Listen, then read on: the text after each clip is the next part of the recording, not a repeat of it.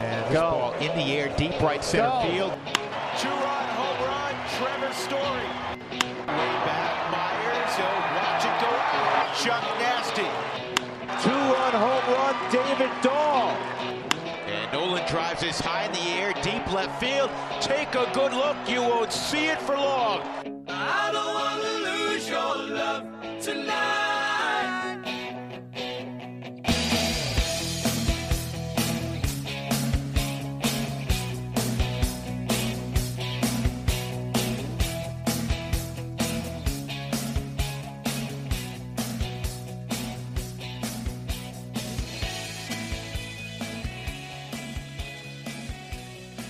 Welcome, welcome, welcome, one and all, to the DNVR Rockies podcast presented by Strava Craft Coffee. You got to remember to use that promo code DNVR20 because when you do that, you get 20% off your entire purchase of that CBD infused, deliciously rich, and potentially life altering Strava Craft Coffee.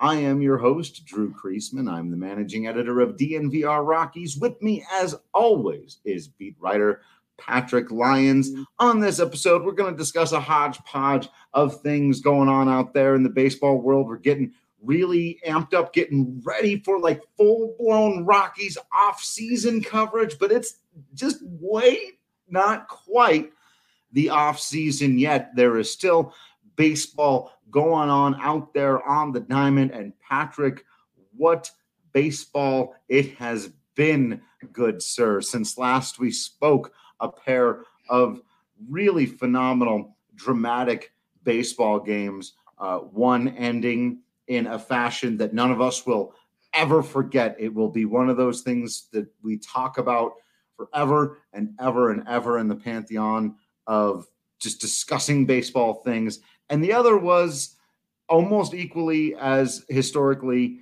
significant. One of your predictions coming true, and that was that Clayton Kershaw, arguably the best pitcher of a generation, inarguably a top three pitcher of this generation, finally had the big game in the big moment, pitched his great World Series game. And as you said, coming into this thing, we are seeing the two best teams in baseball playing each other well and in the most important games. This is what you want if you're a baseball fan, if you're the commissioner, if you love the World Series. This has been fantastic. This is precisely the prescription, if you will, that MLB, you know, wanted to have at this point in its postseason, where again you have the two best teams playing, and there's no questions about, well, this team snuck in because of the expanded playoff format and you have a, a team that has a lot of you know, dark clouds above it, like the Houston Astros, and you just get the two best teams and probably the two most exciting teams. You know, you you're a big fan of, of Atlanta, and, and how can you not, you know, enjoy watching that team with some of the exciting stars that they have on? If the Yankees were in this spot, they've got a lot of good, exciting players on it as well. But this is like kind of deservedly so. This uh the idea of David versus Goliath, and um, and man, uh, David is doing a pretty nice job uh, trying to to defeat the Goliath. Uh, I'll tell you that, and it's it's been a, exactly what baseball needed, I think, and and sports fans in general too. I know ratings are down a little bit, but they're they're down across the board in 2020 because people are yeah. kind of just realizing that oh, there is other things going on besides sports, and it's hard to be as invested, especially when you're not going to the games. Um, right. So game one had like 11,000 people at it, which has been common throughout all of them. And it's the least attended World Series since 1909. Mm. yeah, that's going to happen in a, in a pandemic. So it's, yeah. Jake and John Boy were there, though. So they were there. They, they got to go. They were there at game four and uh, witness something that they had no idea what it was at first and we're we're still going back and looking at that oh, play and think. I was going to say, what, what was it, Patrick? What was it?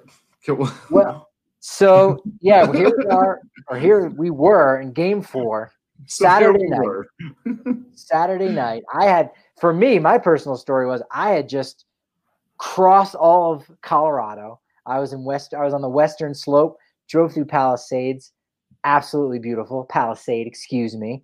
Uh, your hometown there, fan fantastic. I've been through there a couple times already, Yeah. but I I'd never kind of put two and two together, and it wasn't you know your Palisade. It was it was something different. It was just this area in, in a valley that's beautiful with these wineries. It's, it's majestic. Driving through, finally get home at night through the mountains, which is treacherous even when the weather conditions are, are solid. Sat down to watch the game, and lo and behold, it just kind of cemented the whole day as being magical because Brett Phillips comes up uh, after pinch running earlier in the game, a guy who had not gotten an at bat, a plate appearance, didn't hadn't stood at home plate since October seventh, so full 17 days before that, was left off of the ALCS roster, going Didn't against need him. yeah, going against one of the best closers of all time. Granted, there's there's been some flaws we've seen this offseason. We're not sure how much Kenley Jensen Jansen has left in the tank, but dude's still a 300 game, Still. uh, 300 save closer. Uh, 24 or so saves, I think, in the postseason. Had like a 2.2 E- 2.24 ERA going into that at bat.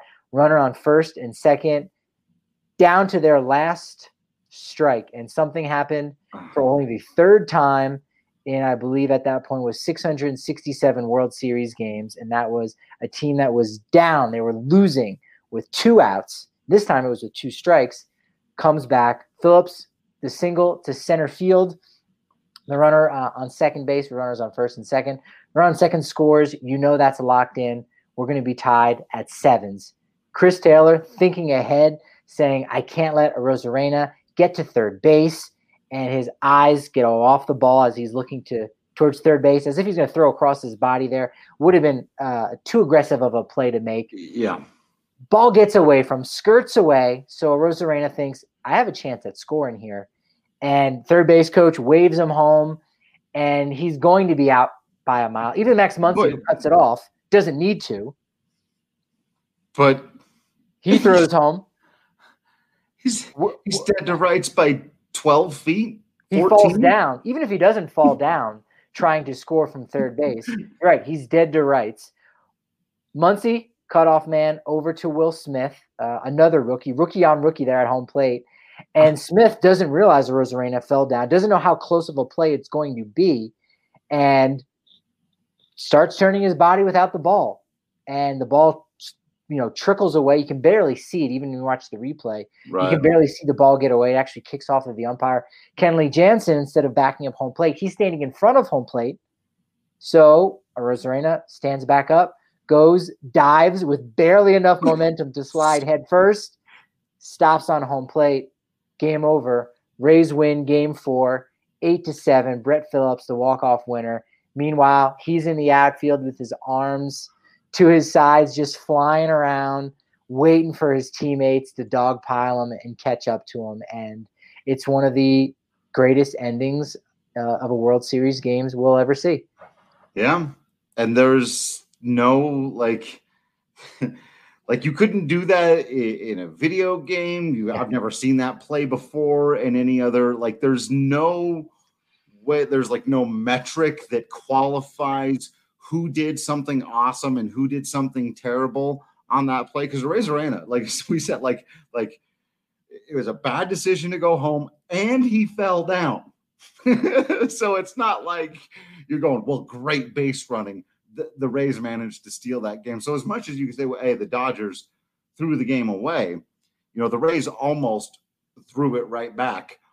Uh, and the, the I just I love baseball so much. Uh, I tweeted out it's the most stupid, beautiful game in the world when you see stuff like that because we do we have all these statistics and all these things that give us a great deal of information and um, I was on TDSP a couple of weeks ago. I was talking about one of the great things about baseball is that before any given play or even any given pitch, you can and you do and we do anytime we're in the same room together or sometimes even just when we're texting, you run through all the possibilities of what could happen. He's going to go with this pitch. He's going to go with that pitch. He's going to throw it here. He's going to throw it there.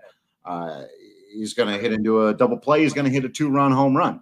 You know, the these are the you know the possible outcomes, and then every once in a while, baseball just gives you that thing that just like I and for the last play, and for the last play, like Yeah. that's just one of those strange plays. You go, wow, that was one of the weirdest plays we you know we've seen in baseball history. It was the final play of the game, easily the sloppiest play. Because as you said, besides the fact that you have the error on on Chris Taylor in center field, the error on Muncy ended up getting a throwing error on that. I believe it wasn't it wasn't on Smith there. Uh, he should have caught it, but I believe Muncy got a throwing error. There's a base running error with Arozarena, as you said. You know, falls down. The third base coach also probably shouldn't have even bothered sending him. Yeah. So it, it was, you know, a sloppy play, but so exciting. You're right. You can't can't draw something up like that. If you saw it in a movie, you wouldn't believe it that it was real. And yet, you know, that was how that game ends. And whether or not, you know, Tampa wins or or or LA, you know, closes the deal Tuesday night in game six, that will still just go down as, you know, one of the all-time greatest endings to any game, really. And and it's it's strange because you, you think about you know uh, the final play of a, of a Super Bowl or a big play late in the game. Well, a Super Bowl is a one of one. You know, there's no it, it's it's permanently a game seven, so to speak. So Right. baseball is is is unique in in that way in a lot of ways.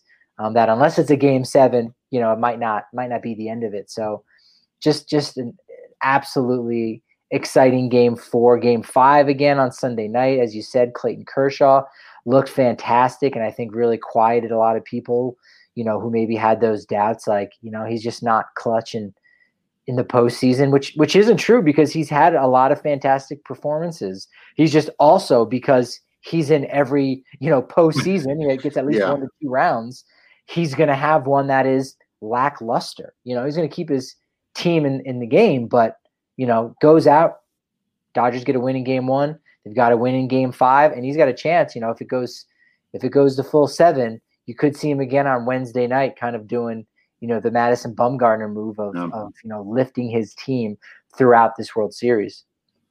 Yeah, and that would be legitimately very cool. You know, I've, I've I've got a very strange relationship with this whole thing because on the one hand, I think Clayton Kershaw is kind of a little bit of a whiner, and you know the the Dodgers just get so much. On the other hand, he's an extraordinary ball player, and and through his time in the league, more than anybody else, more than Max Scherzer or Justin Verlander or any of these other guys that have been great in this kind of era when I watch Clayton Kershaw pitch more than anybody else, maybe now DeGrom a little bit, but I don't watch DeGrom pitch that much because who wants to watch the Mets? So when I watch Clayton Kershaw pitch, I just find myself going, Oh, did you turn? Did you see that? Did you see that pitch? Did everybody see? Did you? Oh, man. How does anybody even ever? Just all game long, right? And so it- it's interesting. Also, this like whole dynamic of people wanting to like flip the narrative over two games. Also, I'm like, you know, he's he's had his struggles in the postseason. He was never nearly as bad as people wanted to make him out to be.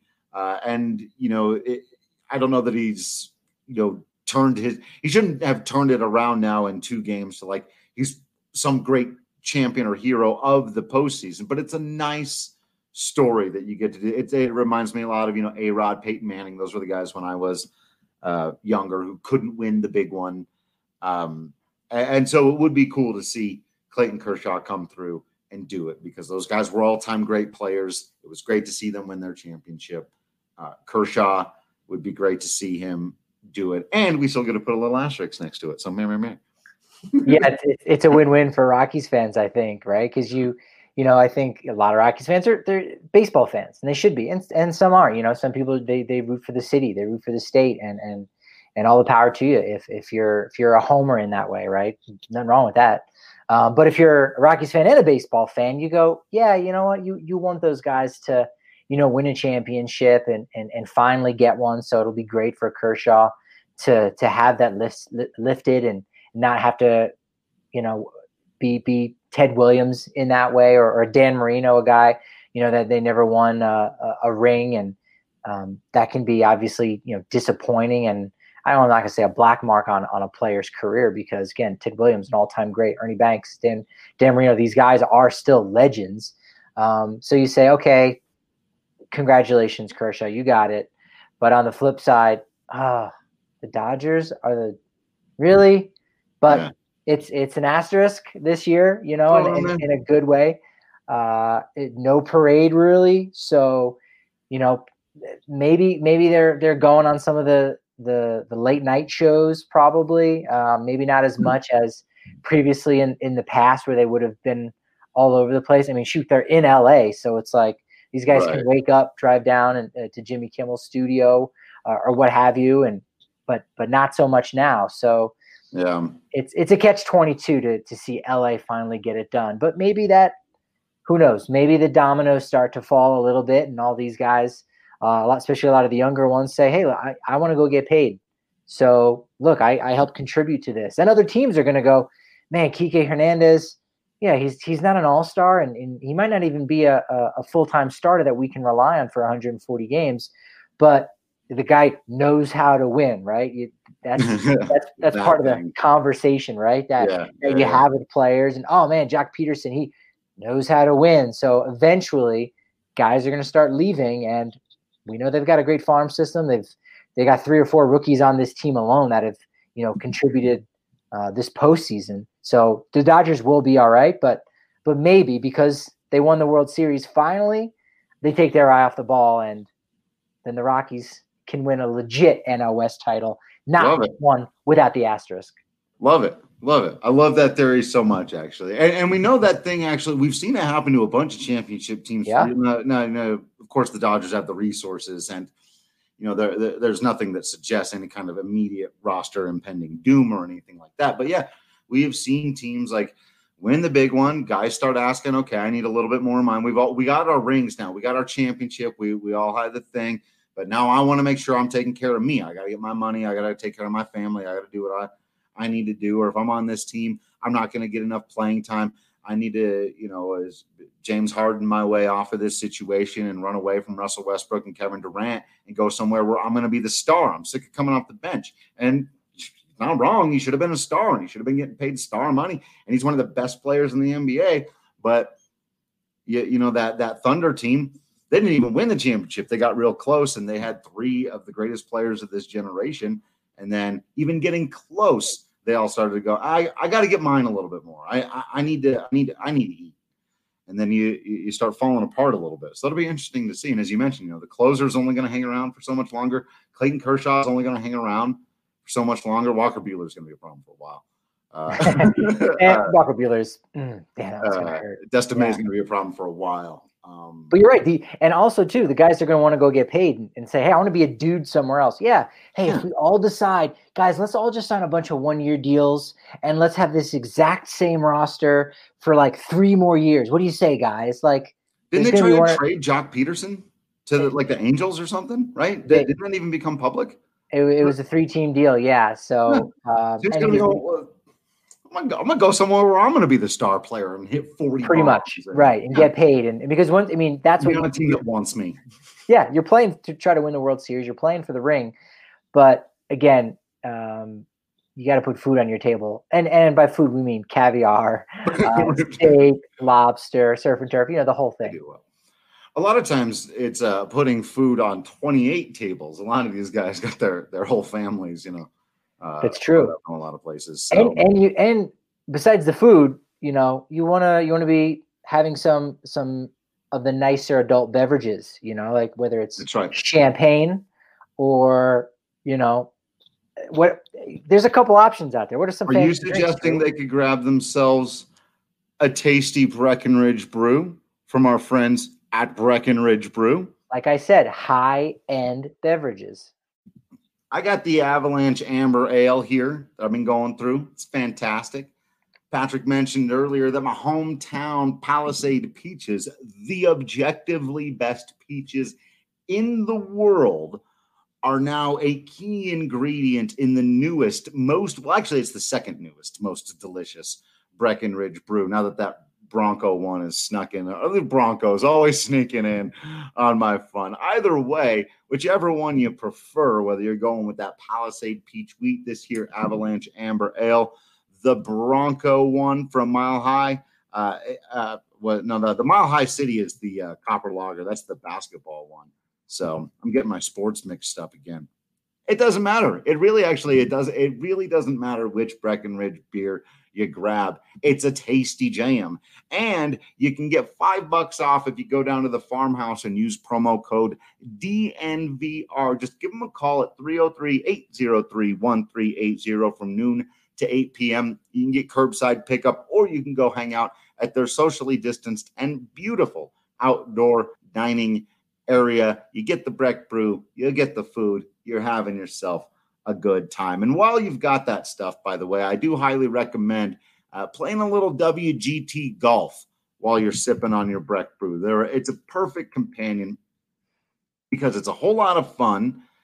It's very good for golf people, but it's also very free for everybody. Yeah. So whether you're a, a, hardcore golf person who wants to get into all the, like the top golf, you're getting the special clubs and the golf balls and the, of course, all the apparel, or if you just like having a, a wacky stick game, as I of course like to call it, that you can uh, tap on your phone while you're standing in line somewhere out there, while you're waiting, uh, while you're maybe stuck inside uh, because going back on lockdown again, all kinds of reasons why you might, might want to have a fun, free distraction at WGT Golf. You can download it for free at dnvrgolf.com. Play closest to the hole or full stroke play on world famous golf courses, including Pebble Beach, Bethpage, Black, St. Andrews, and more. Challenges here on the DNVR staff. Talk a little trash. Let us know that you are the superior digital golfer.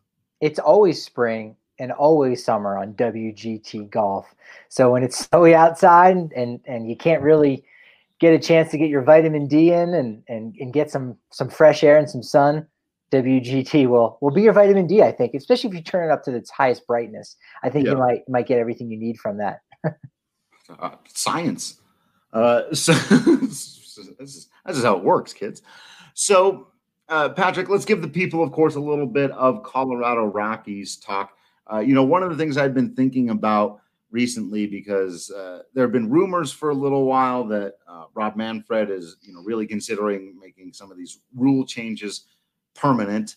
Uh, he walked that back in a, a, more recent interview, but from a Rockies perspective, you know, we, have talked a lot. You and I have shared our opinions on uh, the rule changes and and whether or not you know we we like them, and which ones we like, which ones we don't. We had we did a whole game about it on the DFA show uh, several weeks ago. But I was thinking more from a Rockies perspective this season, uh, and, and then now moving forward. You know, how did these rule changes? Let's begin. We know they didn't get much out of the DH this last year, right? Uh, we thought maybe this was going to be something that could help the Rockies. Was it just the fact that Daniel Murphy was bad, and so that threw a, a total wrench in their plans? Do they need to figure out how to use the DH better, or should they be thinking about having a DH as something on their roster, which of course we know they couldn't really do last year, and it's still up in the air about next year.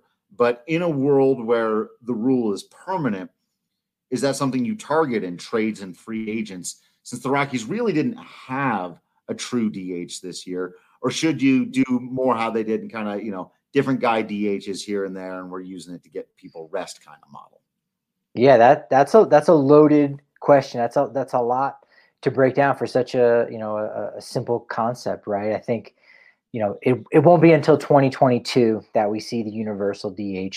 Again, we couldn't say there's a gray area. We're not sure what happens, but the universal DH was temporary for 2020 and the commissioner could decide you know what we want to keep that one and, and i think players union would be fine with it as it were, they're going to use that as a negotiating chip.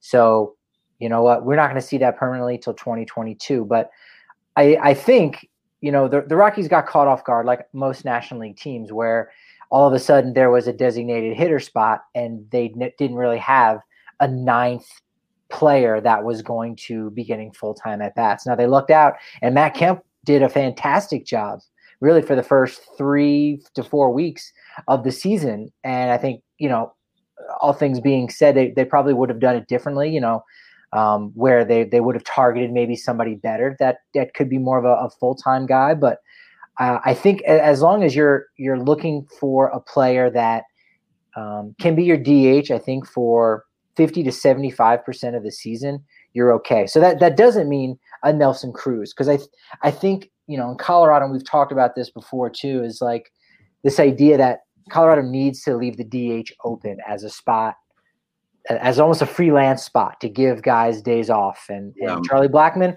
hey, five years from now, Charlie Blackmon will be a figment of our imagination, and, and he most likely will not be a Rocky anymore. But there'll be other guys that'll be a little bit older or a little bit banged up, right? David Dahl is is maybe in his early 30s after getting extended.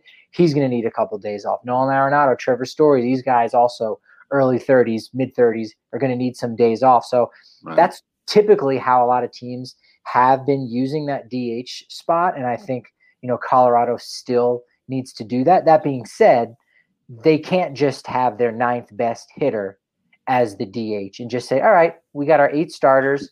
Here's our bench and we'll just look for the matchup. Like they need it needs to be better than that. You need we're seeing it in this World Series how every guy on the roster has you know value, has has an importance. They're going to need every single one of those guys in a lot of ways. I mean, we we even saw it in game 5 when, you know, Kevin Cash went to uh, a pinch hitter uh, lifted for for Ji-Man Choi. I think it was Kevin Kiermaier um, came in as a pinch hitter David Roberts had to bring in the the uh, left-handed pitcher to face him, and then he went back to another. So basically, to, to Mike Brosseau. So basically, he burned a pinch hitter because right. of that matchup. And right. I think Colorado is going to have to really, you know, target somebody that can be a fourth outfielder, where you say, all right, these four guys are going to rotate in and around. One of them is going to be, you know, the DH maybe a little bit more than others. If you're looking at like a Wil Myers type, or JD mm-hmm. Martinez, but a guy who can still go out there in the field if you need it. So that's that's a spot that when the universal DH does come, and um, we fully expect it will in, in by 2022, Colorado is really going to benefit that by that. You know, probably you know a little bit more than some other teams. That is until it doesn't work out. And then we go, ah, just another one of those things that are complicated for Colorado and nobody else. Right. Um, I, I do I do sincerely believe that if they play it even mediocrely, is that a word? I'm running with it. Uh, that that will be something that they can swing to their advantage. Unfortunately, I think the other big rule change that we saw this year that I, I don't think was talked about enough, and and I honestly, when we were in the middle of it, uh, forgot to I think make a bigger deal of it as we saw how decimated the Rockies bullpen became. And and a lot of it was just because legitimately I, I, don't have a ton of faith in a lot of the guys who threw out of the bullpen for the Rockies this last year. And so I wasn't inclined to dig into their numbers for a deeper explanation uh, to their struggles. On the other hand, the three batter minimum uniquely impacts the Colorado Rockies worse than anybody else. And it's actually going to it's going to be worse moving forward because we didn't have as many um, long homestands this year, right? They didn't have like an 11 game homestand. And I was having this weird debate with a bunch of people uh, on Twitter the other day about um, Pythag and the reason why it can get a little bit wonky at Coors Field, just like everything else. I was talking about, well, there's an inordinate number of blowouts at Coors Field. The Rockies have to play 81 games there a season, and at most, any visitor is going to have to play like 10. And some teams aren't even going to play that many. And so, uh, putting the Pythag thing away, though we can talk about that another time, for the bullpen, that really, like that same principle applies. This notion that, well, other teams are going to have a hard time when they come to Colorado with their bullpen too. No, because a bullpen is something that is a strategy that is a week long strategy. And if you're only in Colorado for three days, you can deal. You can mix and match. You can make one of those days purposefully. And a lot of teams do this anyway to protect their starting pitcher that doesn't want to pitch a game here. Make it a bullpen day. A lot of teams do that. And you don't burn people out because three days from now, you're out of there and you're going to get back to a more controlled environment where you more confidently as a manager go, ah, I can use my best reliever in the seventh inning because I'm not worried that tomorrow's game is going to get totally out of hand and I'm going to run out of relievers. if Bud Black has to manage at Coors Field 9, 10, 11 consecutive days, how he manages the bullpen on day four impacts day seven, eight, nine. And when you can't go away from a guy who's out there eating it at Coors Field, you could throw 30 pitches to two guys, you know, walk them both. You know, you you can get really roughed up at Coors Field to not be able to go away from a guy or to not be able to use a guy that's got 20 pitches in him tonight, but not 40. Um, again, I don't think it's the reason why the Rockies bullpen was bad this last year, but I do think some of those times we saw those games that just totally got away from them. it, it is something they're going to have to try to figure out how to manage because this is going to be an issue with the bullpen when when you can't have a quick hook on a guy who doesn't have it that day or when you can't mix and match a player to throw against just one hitter because that's all the bullets he's got in his gun for that day. It's it's going to be brutal out there, man. Yeah, and I think again, Coors Field is always going to impact Colorado more than any other team, no doubt about it. But you know, I, I think a lot of teams throughout baseball are are not really digging the three batter minimum rule, and and and that's you know that was implemented you know not as a part of the last CBA. So I mean, very easily that's something that could go away, and I and I think we you know we might see that. I think there's going to be that experimentation um, going on uh, with, with with MLB trying to get the the length of games you know to to decrease and and to make the experience more enjoyable for viewers at home. Because again that's for 2020 that's where they made their money. They made their money off of the the television and the network deals that they have because no one came to the ballpark. That's that's why major league baseball lost over 3 million excuse me 3 billion dollars. Yeah. right? And and the rockies alone i, I saw one estimate that suggested they lost about 175 million dollars this last year.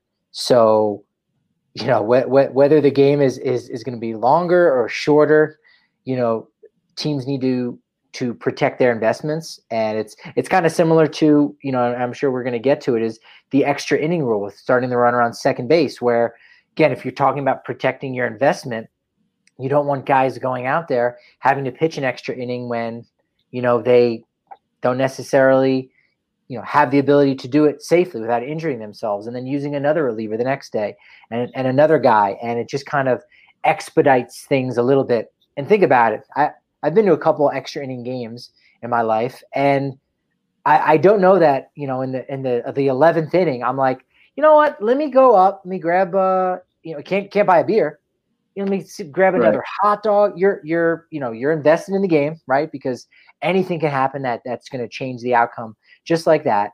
There's also less people in the ballpark, and you know sometimes they close the stands up a little bit early. If it's a cold one, you're like, oh man, I need some hot chocolate. They're all out of hot chocolate, right? We've, we've all been to those kind of games. So it's not like MLB is making more money where they go, oh, all right, we played an 18 inning game. So we made twice as much money, right? Because it was two nine inning games no, it, it, it wasn't. So, you know, speeding up the end of the game, I think just makes sense all all around. Like it, it, it doesn't benefit the game in any way. Yeah, it's it's part of part of the game and it's part of one of those beautiful things. And uh, it's it's historically you know been the way we've gone about our business. But historically, we've had umpires just making calls, and when it was an awful call and everyone in the ballpark can see that it was wrong, it just stood. And now we have a way of changing that. So I think in a lot of ways, you know, having the, the California tiebreaker, the runner on second base, um, starting extra innings, it just it, it makes a lot of sense. And and in t- in time, you know, in a couple years' time, I, I don't think you know a lot of baseball fans are. It's not going to ruffle too many feathers. You know, baseball's not going to lose. Oh, I totally disagree. Fans. I hate it. I absolutely hate yeah. it. I think people are going to continue to hate it. Uh, I, I, really do. I, I totally, you, yeah if if you didn't have credentials and anything, you would you'd still go to game. You'd still watch as much as you did. Oh, you sure. would just come tenth inning and go, uh. So you're not going to lose fans if you if you do something like that. Probably not, but I I submit that that is a, a poor business model to walk yourself forward with ideas going, oh, we're not going to lose people. No, I, I mean I think you're totally right. I I submit a compromise. Actually, this was kind of, and I hate this too, by the way, but still. 19th inning on, uh, runner on second base. Is that the compromise? The uh, Len from Edmonton wrote in and asking about how about instead after the 12th inning, just end the game in a tie and do like European style or soccer style points. And I'm telling you, I would prefer that a thousand times over to the California runner rule. It's sort of like I would. KBO got the tie also.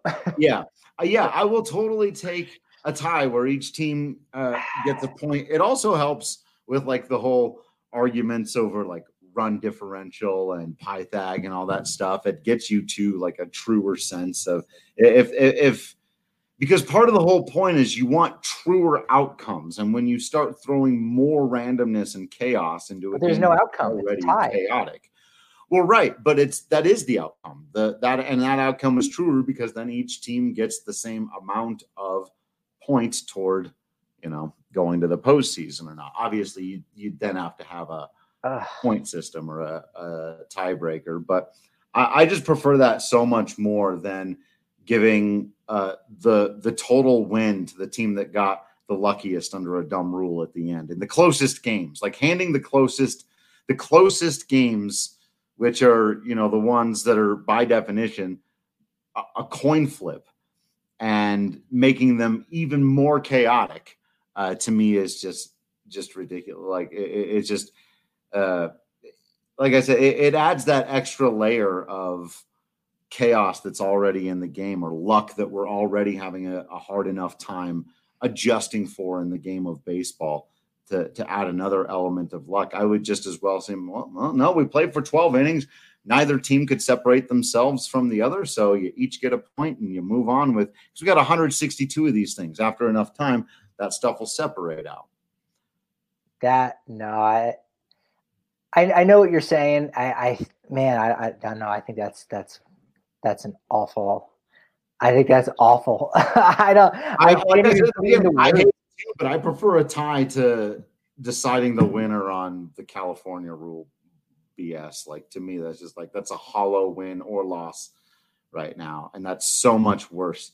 A hollow win or loss to me is worse than a tie, and the California rule creates a hollow win and loss. I I, I think it's again. I think in a, in a couple years' time, if that rule sticks around, it you know, you obviously you'll accept it, but I, I think you'll go, yeah, it, it's just a way to get get it moving a little bit. Like, okay, we're gonna have a runner on second base, so it, it just moves it along where it would naturally be. Like, I don't I don't know of any I, I'm just I'm almost dumbfounded. I, I think it gets us to a, a, win or a loss, but it just gets us there quicker. That's it. I mean, you know, instead of waiting for the team to have a leadoff double, let's just give both teams a runner on second base, so they each have the same fair opportunity to. Because not both teams are going to be equally capable of getting a leadoff double, and whoever's more capable of getting the leadoff double ought to be. Well, in that particular game, in theory, in theory, they're both the same. They both have That's the same right. amount because they have the That's same right. amount of runs. It's it's extra innings. That's right. Um, You've taken one of the abilities of the teams and taken it out of the question by evening the playing field, where the playing field should be determined on the talent of the two teams, not the rule. You're putting a runner in scoring position, which allows you to score a run through sheer dumb luck without having to produce a hit when you say evening the playing field, it suggests that when you start the tenth inning, one team has an advantage over the other.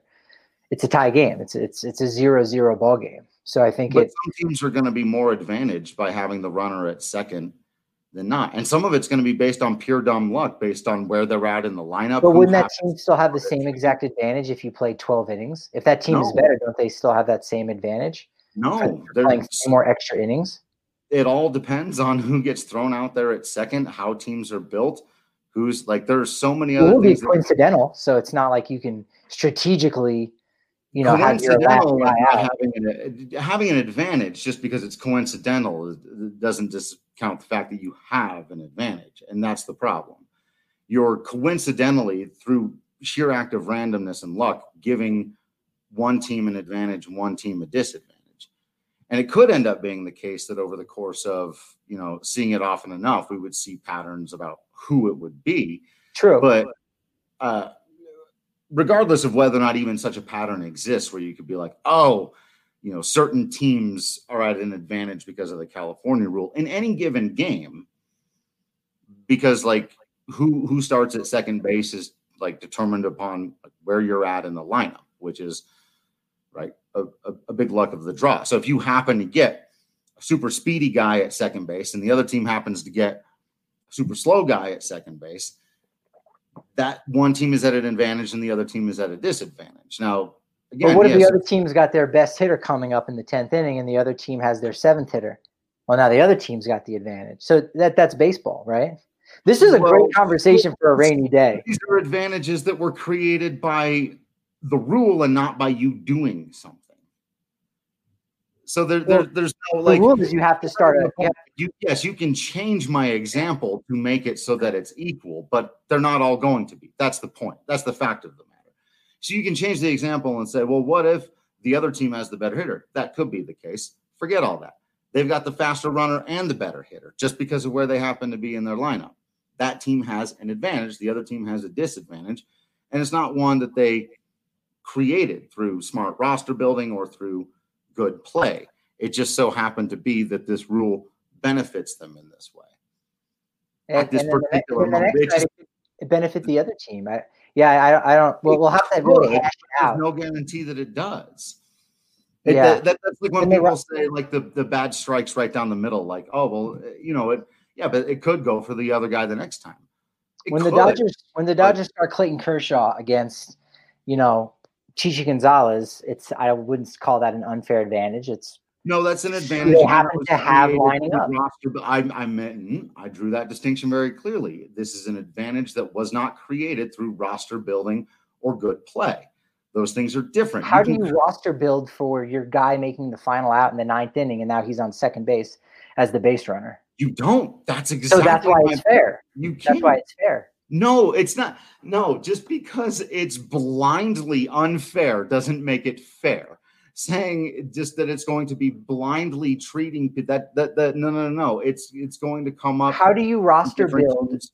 to put a guy up to bat in the ninth inning, bottom of the ninth, two outs in a tie ball game? You can't. You get an can't out. Plan for it. That's so that is why that's fair. So that is why it's fair to start the runner on second base and expedite the outcome. So in that example, saying it's fair to call the first pitch right down the middle a ball in any given game as long as you do that often enough that it goes that way for every single team.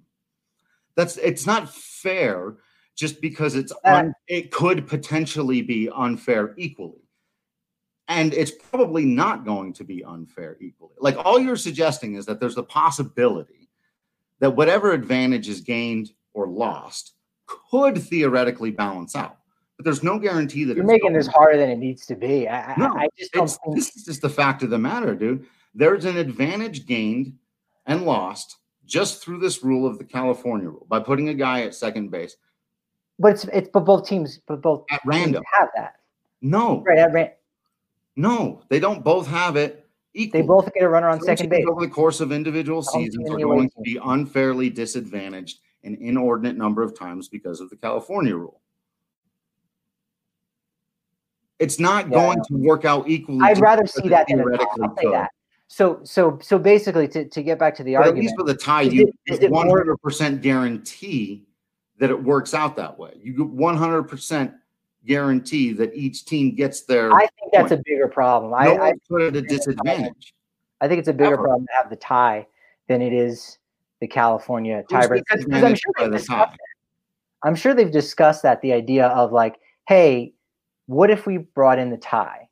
All right, you know what I mean? Like they've just, you know, I I trust MLB to have had that conversation. They're like, if given a choice, I mean, I, I've I, I would have imagined before the 2020 season, I would have said, I guess we're going to start this thing with the runner on second base, uh, you know, because because there's a lot of evidence I think of like why it does make sense, and and I think you've stated a lot of really good points as to why it would make sense to like let the game kind of try to you know play itself out over three additional innings.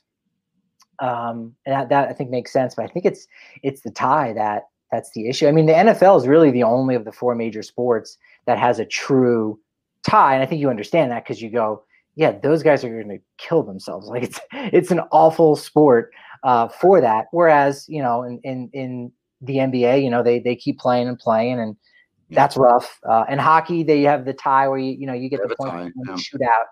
Um, so maybe there's some kind of compromise, you know, for that. And and I think we talked about that at the beginning of 2020 of like what are some creative rules? Do you immediately have a home run derby? And and is maybe the home run derby instead of having the guy who made the final out of the ninth on second base, he's your he's your home run derby contestant. he's just throwing out the derby. Um, yeah, I, yeah, I, would almost rather do the home run derby. Again, I don't love the tie either, but for me, sure. again, like no one's advantaged or disadvantaged by a tie. The very least, uh, I, I, feel like you're you're keeping the competitiveness even. I, I, I cannot conceive of any possible way in which giving like it feels weird and it's definitely not baseball. I tweeted out the other two in response to Len. I, I said, you know, the ghost of Connie Mack will haunt us forever.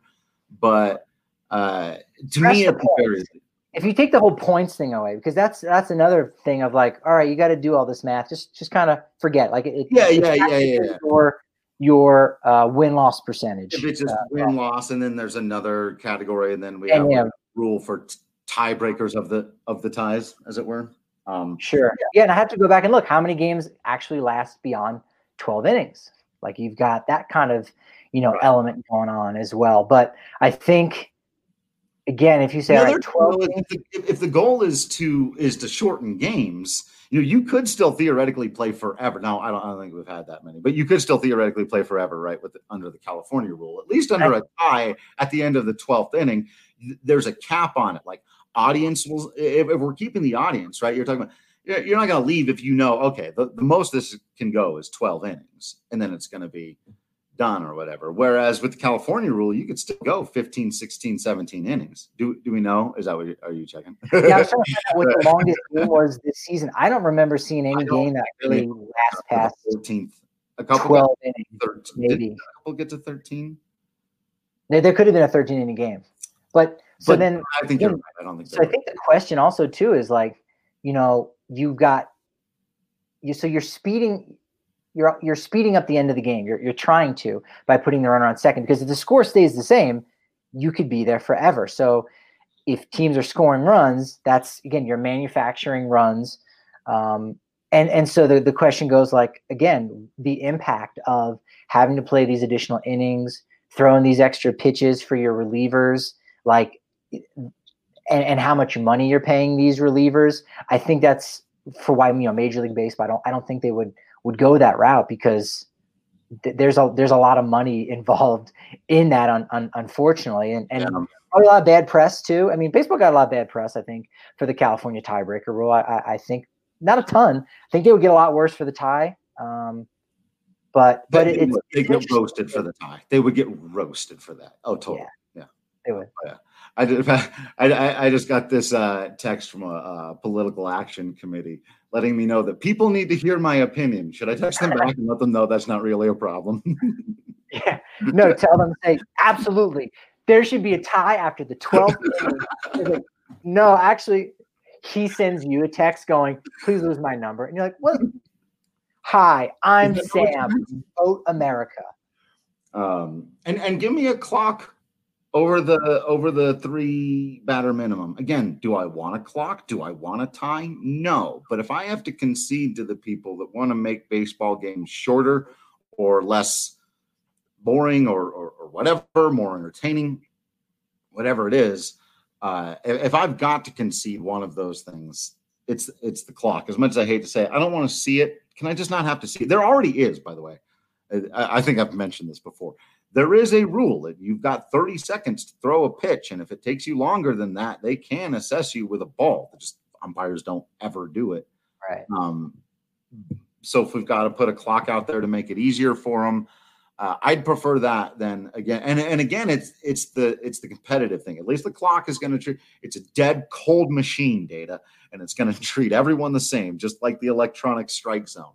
Uh, but the the three batter minimum doesn't treat everybody the same.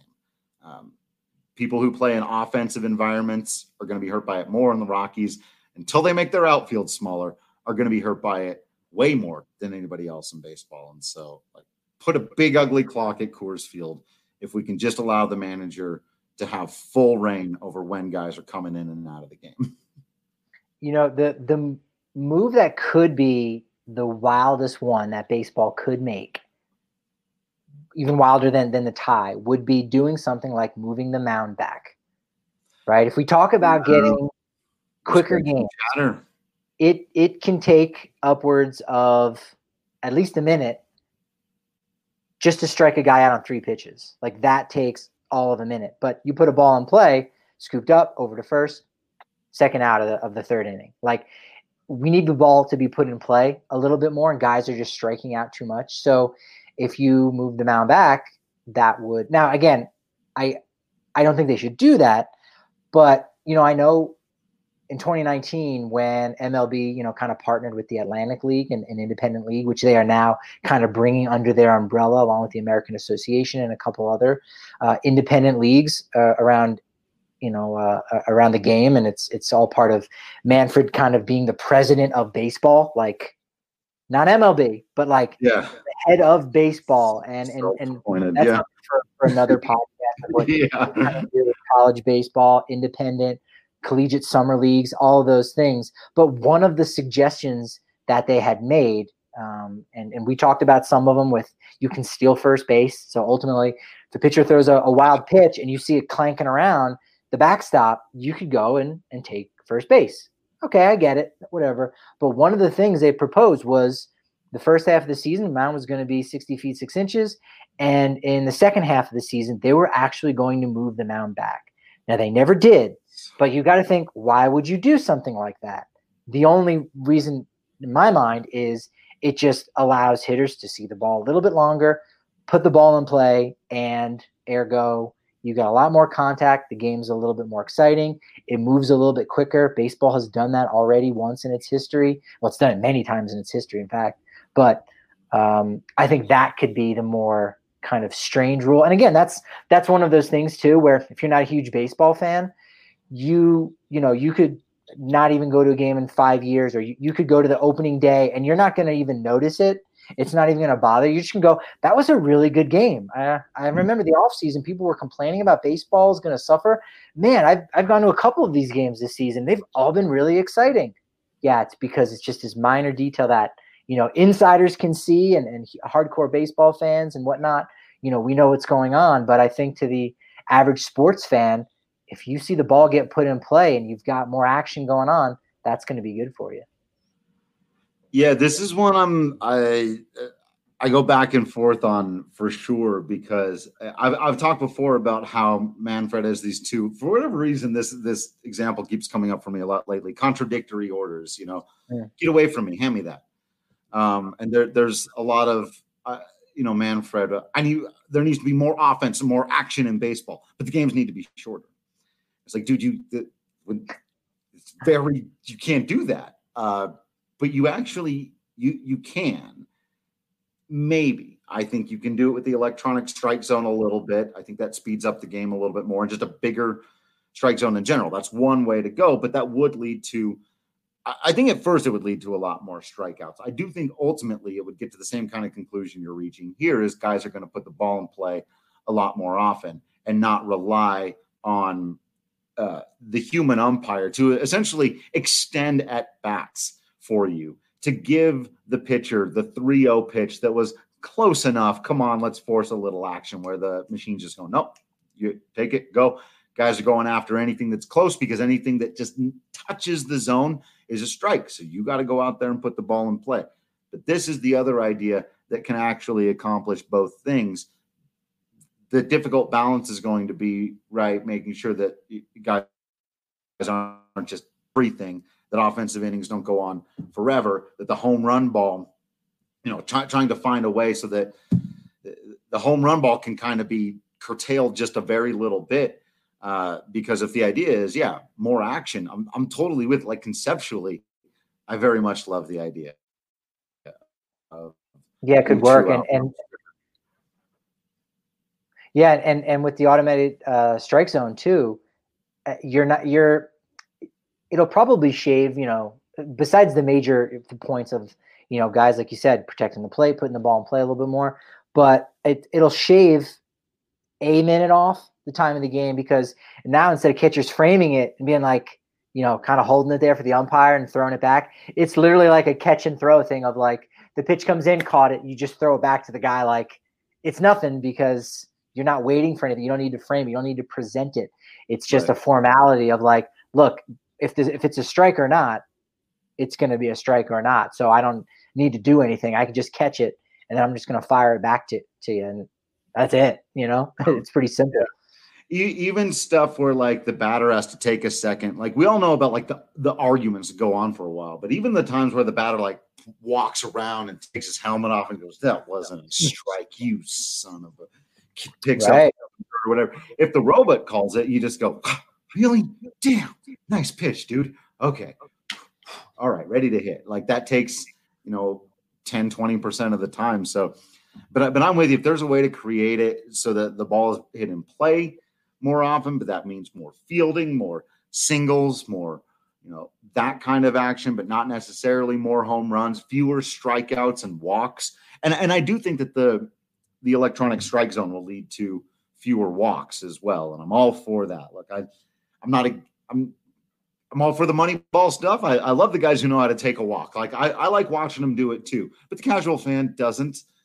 Patrick and I can sit and watch uh, two locals chain wrestle the crap out of the beginning 55 55 of, of a match and be entertained because because we love wrestling drew gulak is a household name right uh, where, where i live everyone else like who oh the rock yeah i know the rock well, drew gulak come on give some yeah. give some love to him he's pretty good right like, i want to see technicians like drew gulak doing their thing like other people want to see guys coming off the top rope, doing the big move. They want to see The Rock, mm-hmm. right, doing all that stuff. And so, you know, that's that's what uh, no one wants to see anybody walk. I'm sorry, folks. I'm sorry, baseball purists.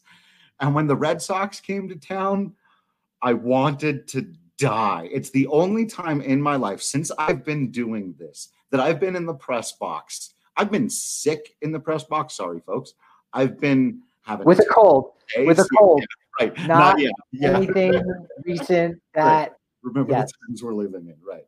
Uh, years ago, uh, when Ichiro got his 3,000th hit, uh, that was a day I actually had to leave the ballpark right after that. So I was just ill. Stuff like that. I've never hated being in the press box, except when the Red Sox were here, taking every count to 3 2, taking nine inning games, four and a half hours, every single it's excruciating. And so i get where the commissioner is coming from as much as i hate the pace of play stuff uh, so make the strike zone bigger and and let the the robot call it up to the letters as it used to be across the plate up to the letters call that high strike guys will swing more they'll put the ball in play more they won't sit around waiting for the absolute perfect pitch that they can crush over the wall which is basically the only offense that's allowed anymore. it would be interesting if, if eventually at, at one point, if you know they, they need to shake the game up in in 2045 where the home team where there's a flip of a coin at the beginning of a game and the team that wins the, the coin toss gets to decide the look of the strike zone so you say, oh, you know what? My guy throws a little high, so you, we're gonna move it up one inch.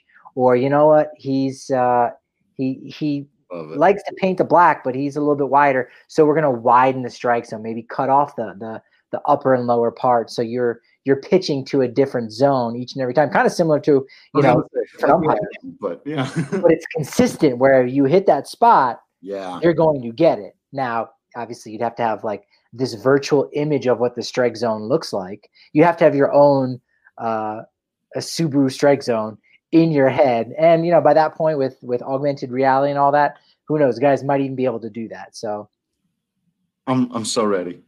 I'm so ready for this whole new age of baseball. With ties and robots and stuff. Well, now that we've scared the hell out of every traditional baseball fan out there, I think it's a good time to wrap this one up. Uh, had some fun doing this today. We appreciate all of you hanging out with us. Make sure to shoot us some questions as we are getting ready to wrap up the season. What are you looking at for the Colorado Rockies off season? We're going to start looking into specific free agents uh, next week.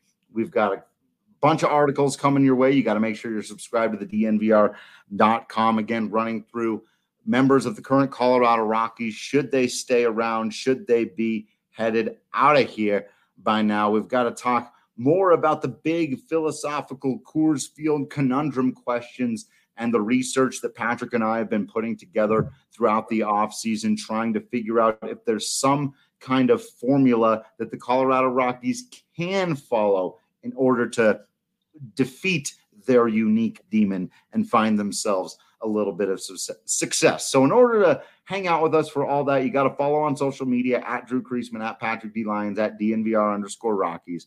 You got to subscribe to the DNVR.com. Plus, you get discounts on hats, shirts, masks. You get a bigger beer when you come on down to the DNVR bar. By the way, come on down to the DNVR bar. It's a pretty cool place to catch a football game, even when the Broncos get whacked. Uh, your college football team, uh, a UFC fight. Patrick and I are going to convince them before too long to get their WWE situation and their their AEW situation. I got to get myself out of that. They're on like TNT on Wednesdays, I think. Got to get that AEW situation settled uh, because we need more fun stuff to watch with all of you down at uh, the DNVR bar and big big reboot this week. We're bringing back the DNVR gaming podcast with myself AJ and Rudo. Uh, we had been on a little bit of a hiatus there for a little while because all of us were covering the playoffs at the same time. Now, I wasn't covering a playoff team as well, you know, but still, first time in uh, DNVR slash BSN history we've ever had three sports in the playoffs at the same time because, you know, it's the first time that's happened, I'm pretty sure. Are you guys mm-hmm. having a Tetris tournament? Yeah. By any chance yeah. on DNVR yeah. Gaming? Yeah, we got to get. Uh, you oh, imagine? Oh, we should and and we got to learn how to play that Among Us. Uh, I've heard that's yes. fun. We got to get that going. You don't even know how to play video games. Get the community involved. We want to do more and more stuff like that. All your favorite politicians are playing Among Us, so you you have to start playing now too. Straight true. Straight true. All right. Thanks everyone for hanging out and continuing to be absolutely awesome out there. We will continue to be absolutely Patrick Lyons and Drew Creasman in here. And until next time, we will see you at